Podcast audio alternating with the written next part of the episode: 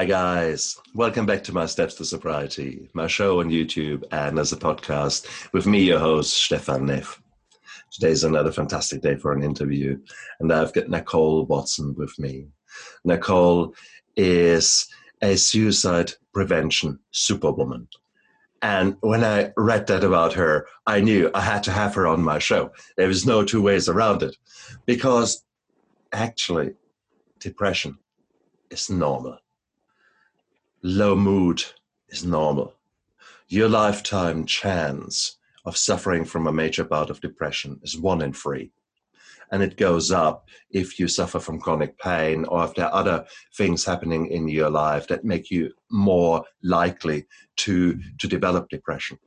So it is such a huge thing. And, and, and, you know, suicidal thoughts, we find them shocking, yet they are actually there for a large, large percentage of people around us right now. But it's one of the biggest taboos to actually talk about these things. So, Nicole, I'm so, so pleased. I'm so honored to have you on the show. I'm humbled because not many people dare to speak out when it really needs to be shouted from the rooftops. And that's what we do today. Nicole, welcome to my show. Thank you so much. Thank you for having me. No, absolute pleasure. Nicole, when you were a young girl, you probably didn't grow up and say, hey, I want to be an influencer. I want to be a suicide prevention warrior. Um, that for sure not. What were your dreams? What was your, what was your, what did you always want to be when you grow up?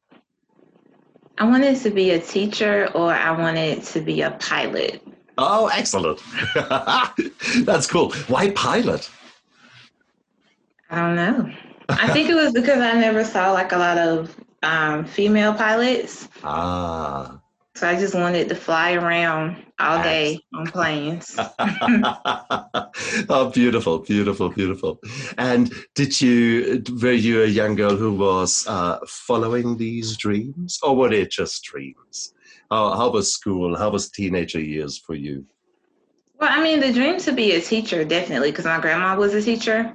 Ah. So that was like, you know, nothing to even really have to think about. But um, school was great. I've, I've always been very smart. So, you know, I had a very easy time in school um, academically. Emotionally, not so much, but academically, I was fine. So I was well on my way to being a teacher. Excellent. Excellent. Mm-hmm.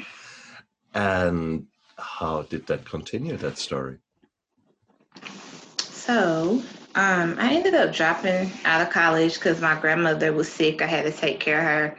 And, you know, sometimes when you have hardship in your life, it pushes you into something so much greater that you wouldn't even have known you had the ability to do had it not been for your hardship. So that's kind of what happened with me. And it's it's the best laid plans as soon as as the universe gets hold of these plans and looks at what you think you're doing, I'm sure there's some mischievous gods up there who are looking down and say, "Yeah, right. look at her. Look at her. It won't happen like that." And you just described the story that that is virtually unique to every single guest I've got on this show. Uh, we all go through hardships, but it's what distinguishes men and women is how we deal with those hardships. And often enough, the, when they happen to us, we don't deal with them. How was that with you? Where, what were the dark moments? What, what, when did you lose your spark the first time? So I had a lot of dark moments. Um, in middle school. Middle school was like the hardest time in my life because I endured so much bullying. Like I was bullied for everything all the time. And my teachers really weren't on my side. They considered me to be a problem child. It was just horrible. And so um, from that age, I just really struggled with my mental health. Um, I had to take a lot of mental health examinations. I had to go through a lot of being called a problem child. It was it was just horrible. And so I would say that was the first time that I really knew that something was wrong. Because it was like I was crying out for help and everybody was stigmatizing me instead of helping me. So then I had the issue I was crying out about, and now I have a new issue because everybody's treating me like mm. I'm a terrible person, mm. you know, and I'm 14 mm. trying to navigate life and not understanding what I need to be doing. May I ask, how were you acting out, or what was your way of shouting for help? Being mean, um, because I had been bullied. I would come to school with an attitude I wouldn't want to do my work because I felt like any attention, negative or positive, is better than no attention. So when I realized I wasn't getting positive attention, subconsciously I was like, well, let me get negative attention because it's still, you know, attention. That's hard. We're looking for connectiveness, for not mm-hmm. for connection. And yeah, was your grandma still alive at that time? Because she would have been able to to guide you there. She did you speak out to people in your life about your struggles, or was there no awareness of it at that time? So my grandmother was 59 years old when I was born. So there was a huge hmm. age gap between mm. us. So even when I would tell her things, she wouldn't always get it, not because she didn't care, but because there was such a such a gap, you know, in our ages. And so she would help me as best she could with the mm. the knowledge that she had coming from the time where she came from. Yeah. She came from a time where nobody really expressed their feelings, you know. Mm. So to her, I'm I was just being a kid. I was just being a teenager. So um, I told people, but I grew up in a very religious background. And so a lot of things, mm. you know, are swept under the rug when you grow up in backgrounds like that. So after a while, you just learn that there's no need in talking about it um, because it's really not going to go anywhere. And again, that is unfortunately this generational gap that I think is, is probably there to a stronger or lesser version around the world. It mm-hmm. is again and again, and it's certainly in my life. And right now, it's I mean, it's repeating itself because here we are. I'm 54. My children are 18 and 19. And there is again, there's my set of expectations how a life ought to be lived um, with structure, with achieving goals, etc., etc. Whilst right now, my next generation here it is saying, well, they, they have got a different different take on life.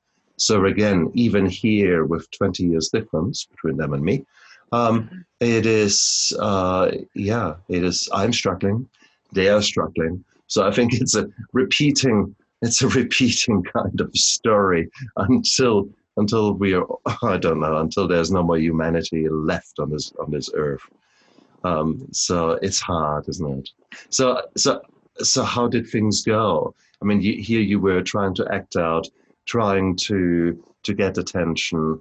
You got attention, but all the wrong the wrong kind. Did the bullying stop when you changed your behavior? No. Mm-mm. Um, I was bullied on up until I graduated for different reasons um, at different times. And so I just learned to deal with it. Like, this is my life. This is, I'm weird or whatever. so this is going to be my life. In um, middle school, I was in band.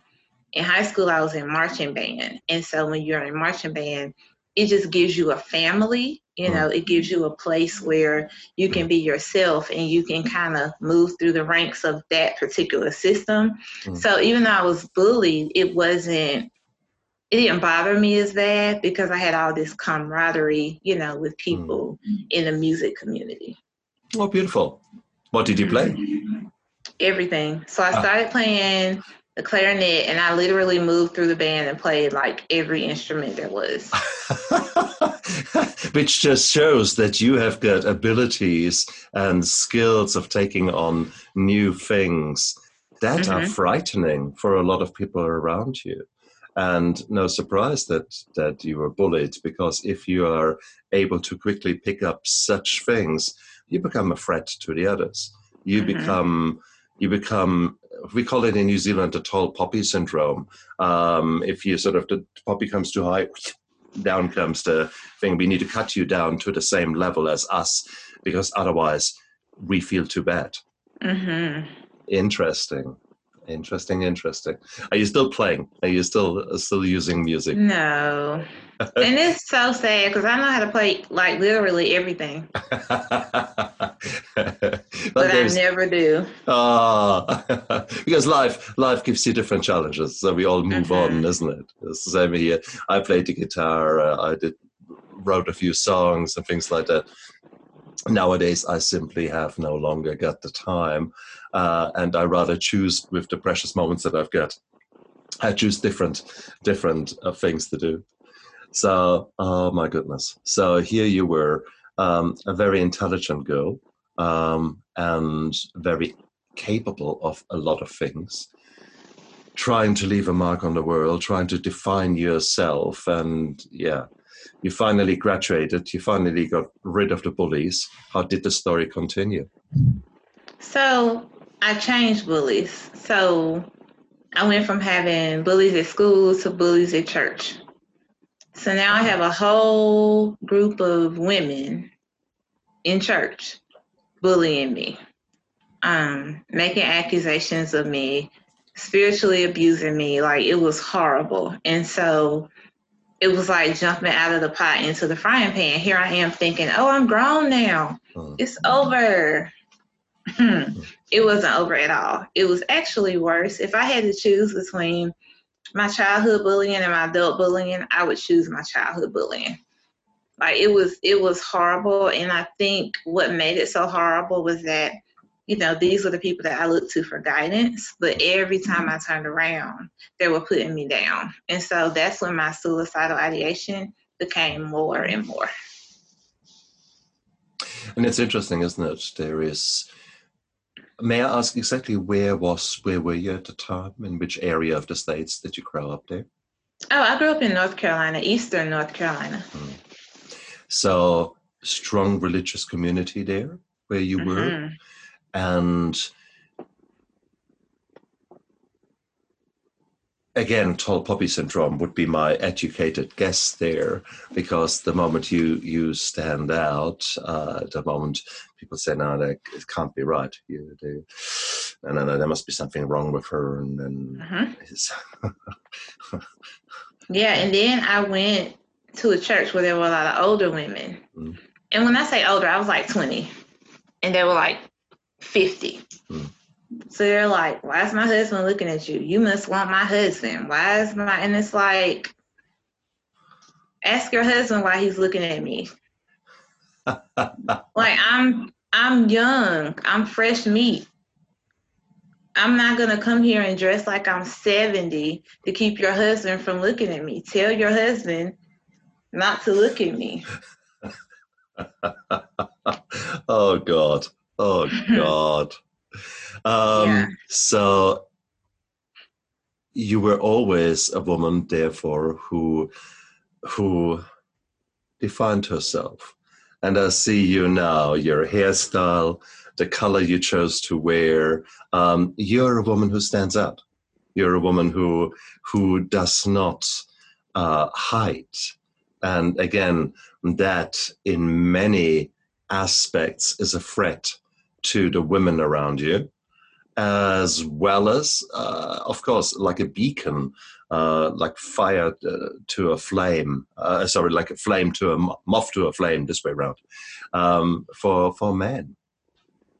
So, oh, did you find at that time in your twenties? Did you find an outlet or a group or a place where you truly felt at home, where you could be yourself?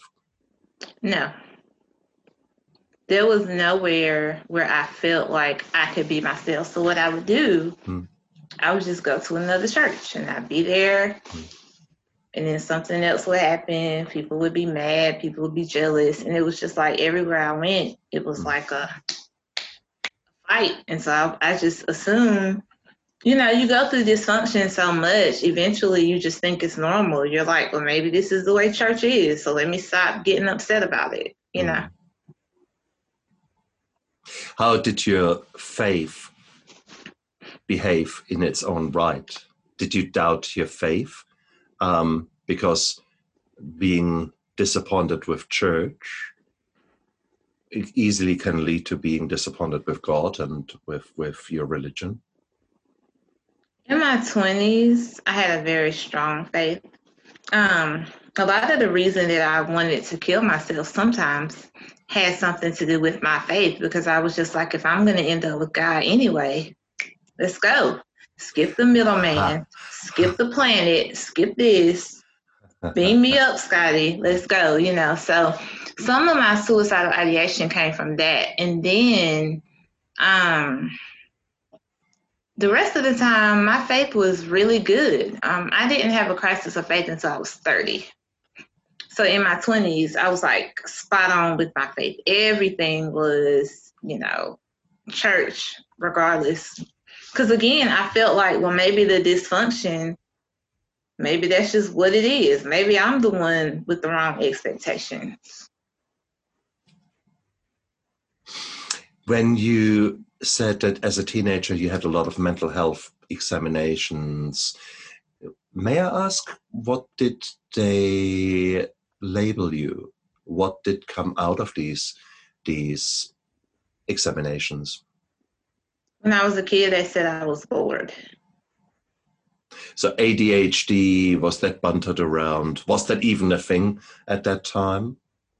Not no, really. No, they just no. said I was bored, and, and and you have to remember, I'm very smart.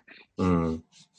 So in my mind, you're not taking me to the crazy house and locking me up. So I I know what to say. to okay. make you think I'm okay because you're yeah. not going to lock me up, you know. Yeah. And so they just said I was bored and they put me in more challenging classes. Hmm. And did that actually work?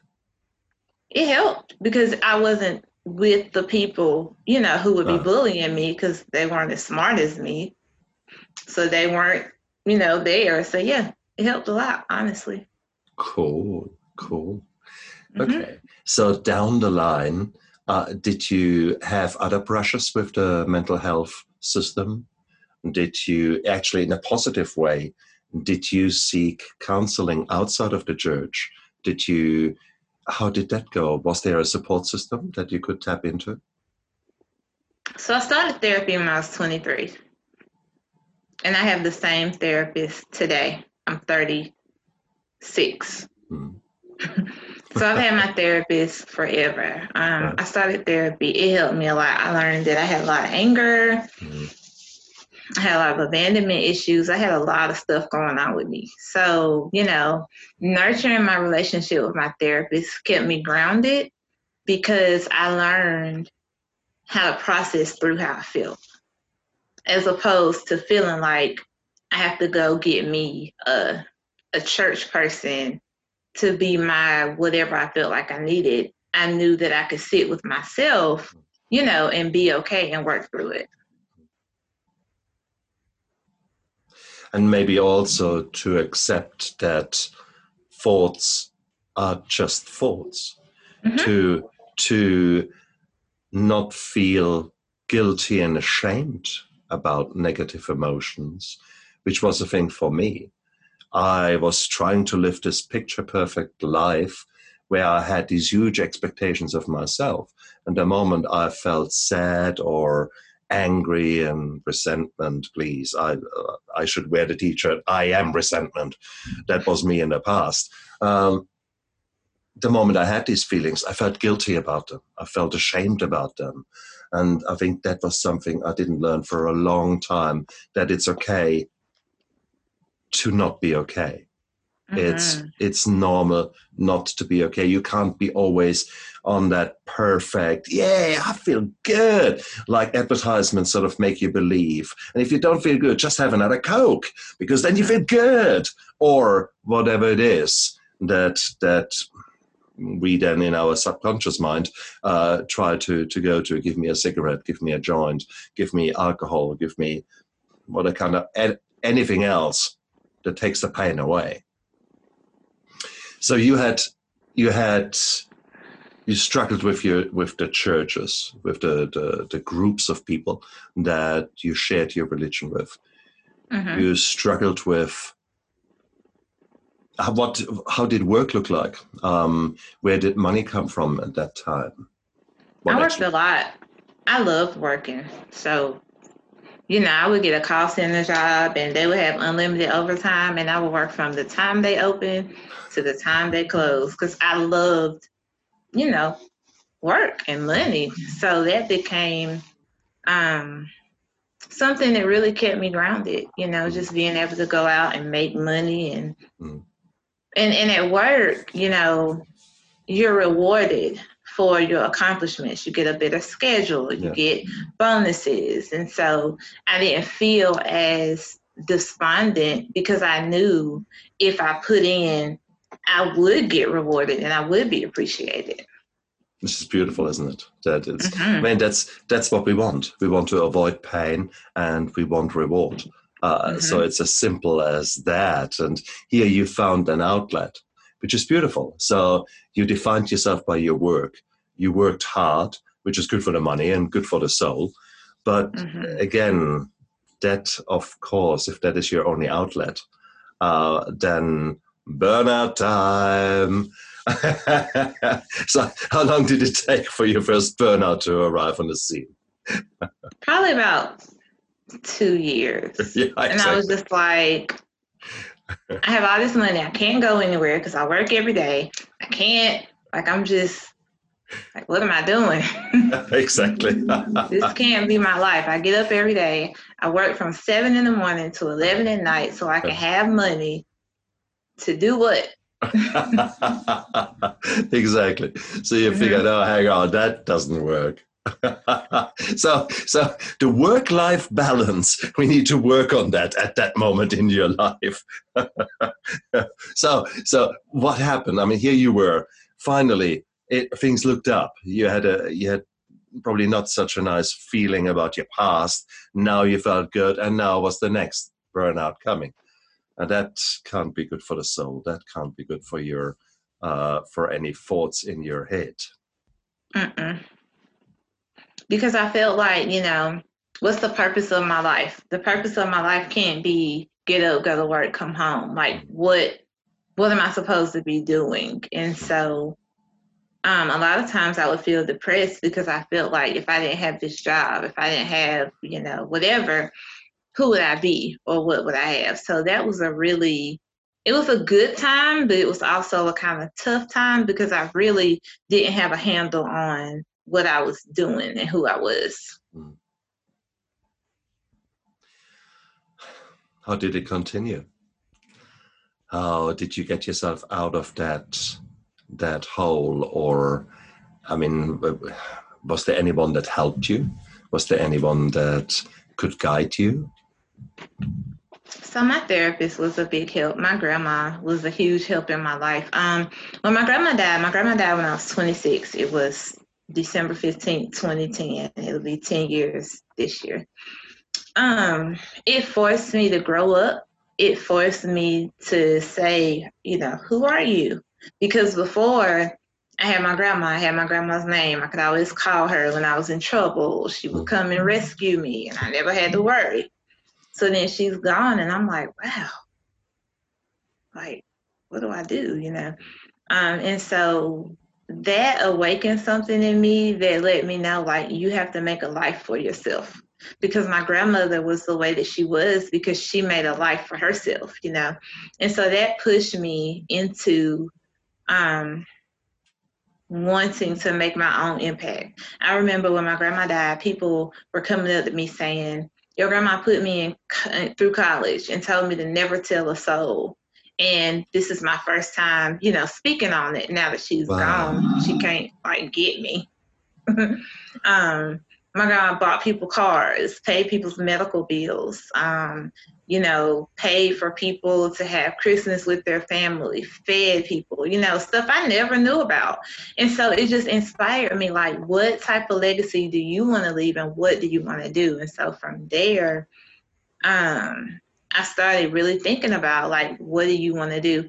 And I ended up um, getting into suicide prevention probably two two years after that. Wow, wow. And of course the you knew very well those dark voices and those dark demons. So therefore, like all of us who have been in the darkness, we know how important even the smallest piece of light, the smallest candle is in that darkness, because we we we have been there and we thought there is no hope, there is no mm. no nothing left, and it, I can always repeat. I can only repeat now, guys out there. If you feel like that, that is, it's wonderful that you're listening to this podcast or watch this video because Nicole and myself, we've been there. We have been in those dark places. And look at us now. Look at us now. We've got sort of our shit together. I say sort of because I'm still working on it. and, it sure. and I will continue to work on it until I'm dead. There's yeah. no doubt about that. But we have managed to get through those dark moments and are now living lives where we can put things in place so that those dark mm-hmm. moments are less likely to happen but when they do happen, then we accept them for what they are temporary pity parties that mm-hmm. from now and then i just i just there are days when i feel really down and i give myself permission to actually lie in the fetal position and feel sorry for myself and that's okay I mm-hmm. can't be there. I can't be bouncy and happy and gorgeous every single moment of the of my life. It's it's it's impossible. There will be highs and I celebrate them, and there will be lows, and to a certain degree, I celebrate them too, because it just shows me that I'm actually a human being, and that's me. That's I can't get rid of that and whilst I do not enjoy them, they ground me. And they tell me, hey, look, this is life is not always a box of birds or whatever your description is. And and the media and advertisement and social media, all this positivity, uh, yeah, yeah about that isn't it? So suicide prevention. How so when you said you got into that did you start working in a helpline or did you how did how did your journey there go? So um a young girl named dominique chandler she died by suicide at william and mary university and it made the news and I was like, because it was like they had a lot of suicides that year. And I was like, this is sad because she was so beautiful, so smart, just an amazing girl from what I read. Mm. And it didn't sit well with me. And I was like, I don't like this. And so I had a conference call with one of her mentors and we talked about suicide. And then the next year, I was like, you know what? I'm going to tell my story. So I made a long video on YouTube. This was back in the day, YouTube. And um, I posted it. Like 9,000 people watched it. Wow. And I posted on Facebook and all that. And so I had like 50 50. Half of the people were like, You're crazy, quit telling your business you're a preacher. Don't be out here telling people that you wanted to kill yourself. And then everybody else was like, oh my God, this is amazing. I felt the same way. I didn't know how to tell nobody, blah, blah, blah. So what ended up happening was whenever people would be suicidal, they mm-hmm. would come to me.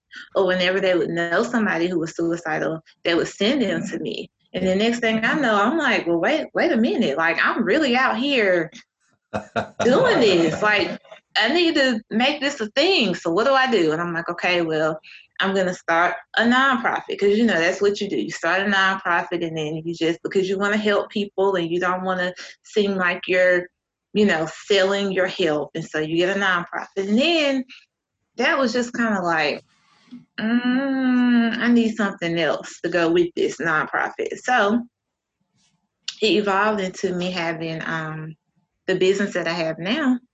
And I've been doing what I do now for probably about five years, but I just transitioned to the corporate side um, in Q3 of this year because of the pandemic. And it is so important that there are people like you out there who call a spade a spade because it is we need to be honest and we need to be transparent. And that is something that everyone who has been there knows the importance of yet the vast majority of the population uh, is still hiding and is still is completely blown away when there are people like you and me talking honestly about mental health. And mm-hmm. uh, it is you know whenever i gave a talk to to the people in my hospital etc about addiction or mental health it was packed to the rafters and inevitably people would quietly come to me and would say oh uh, can i have a word and i remember it's uh, this year start of this year I had just written my my steps to sobriety in my book, uh, which is a, a, lot about mental health and a lot about living a beautiful, beautiful life. But it touches the depression and all these kind of things. And so I had just written that, and I had uh, it had not yet been published. So it was. I came back to work, got changed in the changing room. A fellow surgeon came in. Oh, how are you? Oh, well, Christmas. I went, what did you do? I said, oh, I wrote a book. He said, Oh, what about? And I said, Oh, alcohol and my steps to sobriety. He looked at me and said, What did you do that for? And I thought, What? What? That's a weird thing. And I said, Well, just because that is my journey, and therefore I, I, I, I wrote that. Then he didn't say a thing, and he started working in another theater. Uh, a few hours later, I had a text on my phone Stefan, can we talk? And it turns out that he had just lost his wife due to alcohol. And here he was, an upstanding, top guy. Everyone was looking up to him. But here he had all these demons. Here he had all these kind of the darkness in him that he never admitted to. And that was that that little scene was such an eye opener for me to tell me that there's so many people around us who suffer from addiction, who suffer from mental health problems, where depression is there, and who have had suicidal ideations. And we, it's really, really, really hard. It's really hard. There's the stigma. There is the, the, the, the kind of taboo to talk about it. There are the fears when you speak out about it. I think, oh my God, what will happen? Will that impact on my career? Will that impact on my life? Mm-hmm. It's really, really hard if you have got a firearms license because you're a sports shooter, etc., will now suddenly that you speak out and seek help, does that mean they will cancel your license? Uh, little things like that. Mm-hmm. And, and here in New Zealand, we, we are hunters. There's a lot of people have firearms licenses, and and and and, and rifles and, and going and, and hunting deer is part and parcel of, of many lives. So here you go. Will they speak out? Uh, probably not. So there are lots of little hurdles there mm-hmm. that that prevent people from seeking help. And that's why it is so important that you are there and actually are able to talk uh, honestly about your journey and give people hope and, and go with them. So it is it's great. So you have you have basically gone out there and found your niche. You found your your place where you can actually share your story, which is so beautiful, and at the same token also bring some money in, put some some butter on your bread, so to speak. And I'm really, really, really pleased for you. So if people yeah. want to know more about what you do, um, how do they find you? Where can they get hold of you? So my website is NakoleWatson.com. It's N A K O L E W A T S O N.com. And um, that's pretty much where I hang out. I hang out on Instagram uh, sometimes. But Instagram is being kind of iffy right now. So the best place to find me is on my website. Cool. And guys, you've got the information down there. But I think it is so important that you realize, guys, there is help out there. And if if the darkness is really so hard and these thoughts are really there, then please, please, please stop the interview right now here and and go straight to a helpline. Now we are international here. You you can hear uh, and watch this video everywhere in the world. So it's impossible for me to give you all the helplines that are in each country in each area around the world. But please please please if you have got a family physician or a gp then see your doctor because they are they are your, your prime resource. This person knows you and has hopefully knows your past, your medical past, and might be able to look very carefully at you. Guys, sometimes dark thoughts they just come out of the blue and they are there. And sometimes dark thoughts, depression, suicidal ideation comes because there's something wrong in your body. So there are very good biological reasons why you feel down. As an example, the thyroid gland here in your neck, if that is underactive, you feel like crap, you feel very dark. So there are certain things where really you might need a bit of thyroid hormone and suddenly the dark thoughts are gone.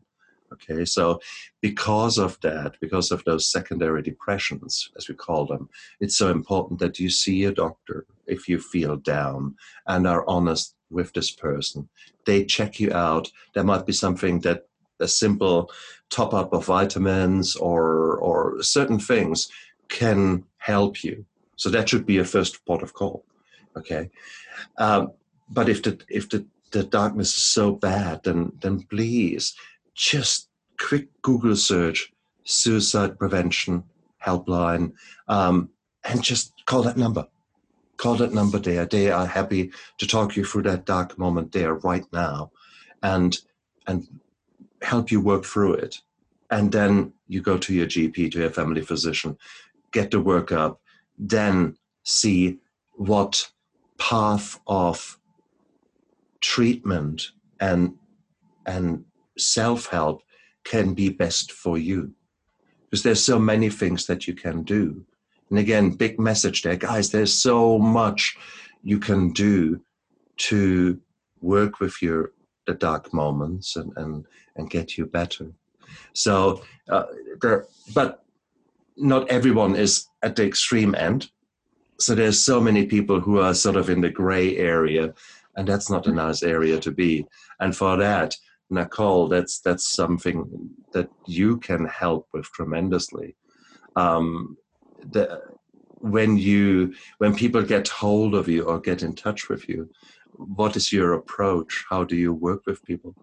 What is do you have sort of a, a stepwise move or what what do you do? So because I'm certified, you know, I do try to stick with what I was taught, right? But I always make sure that the person is safe and then I listen to them. A lot of people are suicidal because no one listens to them. Mm-hmm.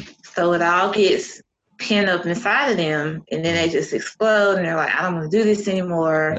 Yeah. Yeah. You know, um, I have saved a lot of people just by putting my phone on speakerphone, sitting it down on the table and listening to them mm-hmm. fuss, curse, scream, cry, mm-hmm. yell, throw stuff, whatever you need to do to get it out. like, you know, and then from there, I tell them, okay, you need to go to therapy because I'm not a therapist. Mm. So um, I help them figure out what therapy will work best for them. I tell them, you know, what to ask, what to expect. Um, a lot of times I tell people, you know, you need to call the hotline and you need to talk to them mm-hmm. just to kind of figure out what's available in your area mm-hmm. because I don't always know, you know what I mean? And so I really just try to point people um, to the, the right resources that they need. But I come in as like a middle person because a lot of people aren't able to say, I need therapy, I'm going to therapy. Because then it's like, what is my boss going to say? Am I going to get fired? Is my boss going to think I'm not able to do my job? And so when people come to me, I'm able to help them to navigate this is what you have to disclose, this is what you don't have to disclose. These are the programs available right through your job. And they won't mm-hmm. tell your boss what you, you know, said to them. And so I I'm like the person who keeps the person together until we can get them to wherever they need to go. Like the conductor in an orchestra. You're basically you're and that's that's what a good social worker does, that's what a good psychologist does. This is these are people who can can work with you guys out there and to actually guide you through the maze of of things that are out there there are you will be amazed how much is actually available to you mm-hmm. but you you you just don't know because you never looked into it and mm-hmm. that after all that's not your job but it's the job of people like Nakole and, and, and other psychologists and health coaches etc so there are people out there who are sort of the the, the, the miracle workers in the background because they they can listen to you and they can uh, guide you it's as simple as that. The, the other thing to be said is nowadays what, what happened with COVID is that we have got uh, people like Nakole coming online and are being available online. Now, if you're worried that anyone could possibly find out that you're that you're in a dark place and you don't want that, well, how much more anonymous can you be than to speak to someone in North Carolina? Come on. So I mean, so so come on. So there is actually a blessing in disguise because you can truly work anonymously uh, through that. You you don't have to leave your your house. You can actually seek the initial steps of therapy by actually just being on your computer or on mm-hmm. your phone. So please, again, I want to highlight here that help is there, hope is there, light is there you just can't see it at the moment. And that is so important. We all, all, all of us who have been in that spot know how dark it is. So it's there is no two ways around. We have we have been there. We know you're suffering. But look at us now. It's not that that something magic has happened. Well, actually, magic has happened because someone showed us the light. Mm-hmm. Somehow we saw that light and we got the help that we needed. And that's the most beautiful thing. We learned how to deal with the negative emotions. And I think that's the key ingredient. So, yes, there will always be negative things, but we learn how to deal with them. We learn how to accept them. We learn how to love each other, warts and all, not just the pretty side. not just that. No, no, no, no, no. Um, life is too short and make the most out of out of each and every second. And the only way you can do that is by accepting that there some of these seconds are dark. And you know there is help out there. Nakole is there right now. Just look down there into the uh, into the description of the video and of the um, of our uh, podcast. You have got the information there so let's not be silly. It is it is it's time to look after yourself. And mm-hmm. in order to do so, you need to recognize that you're not okay. And you need to recognize that it's okay not to be okay. So important.